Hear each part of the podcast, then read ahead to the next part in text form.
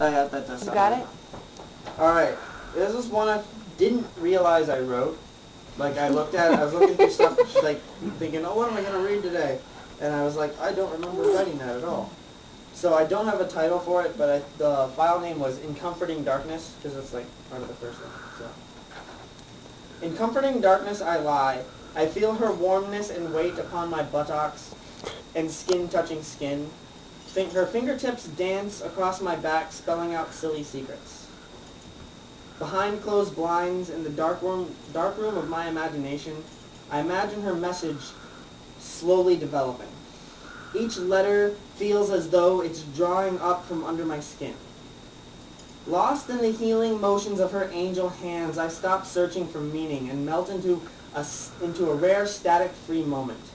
I am endless sand being blown about by the wind, my body succumbing to her will. I am turned and tossed, and I meet her warm lips in the darkness. We fall fluidly into one another, and thought fades in and out like the tides. My only focus is on her breath and soft expressions of intimacy as I polish away at her consciousness and bring out a moment of pure ecstasy hiding underneath. Wow.